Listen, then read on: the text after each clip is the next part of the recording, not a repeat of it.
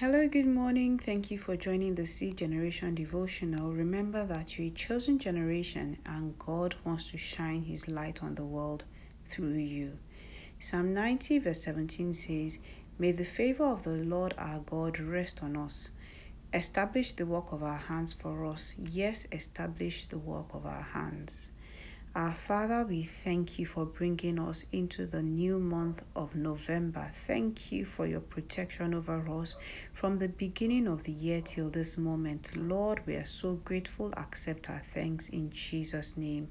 Lord, I pray for everyone listening to this devotional that as we go into this month of November, that your beauty will be upon us, your favor will be upon us, and I pray that you establish the work of our hands, whether it's in our businesses, in our careers, in our academics. Lord, establish the work of our hands so that your name will be glorified. In Jesus' name we pray. Amen. So, welcome to today's devotional. Welcome to the month of November. Now, one of the most prominent teachings in the Bible concerning God is the teaching about the Trinity. We believe that God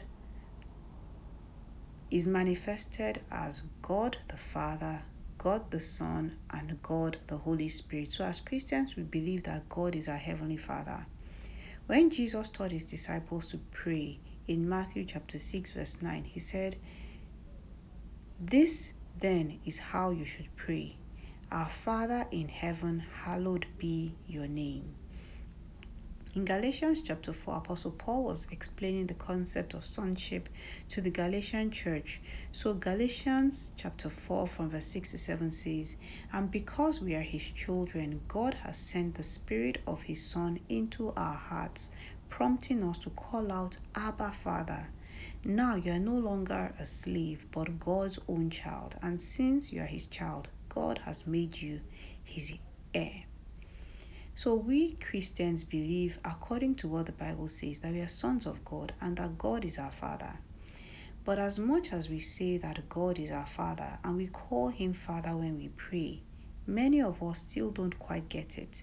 We really don't understand what it means for God to be our Father.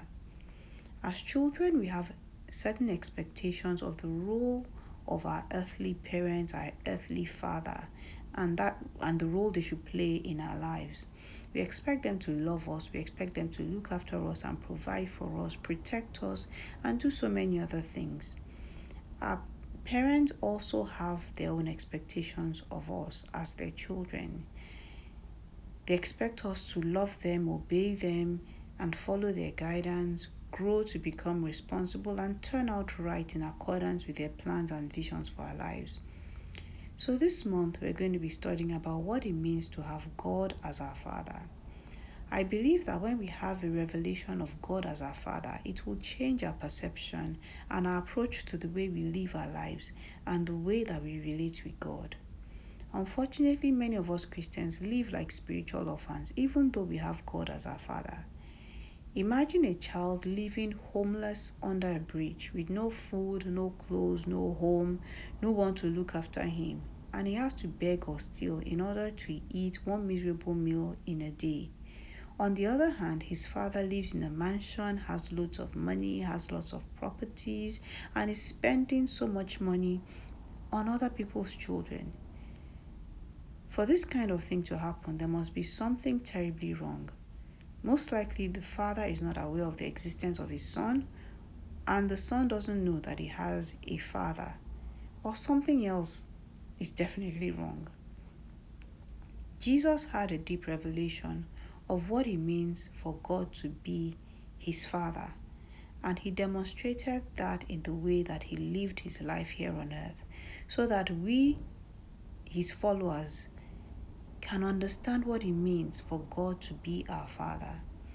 In John chapter 17, from verse 25 to 26, Jesus was talking to God and he said, O righteous Father, the world doesn't know you, but I do, and these disciples know you sent me. I have revealed you to them, and I will continue to do so.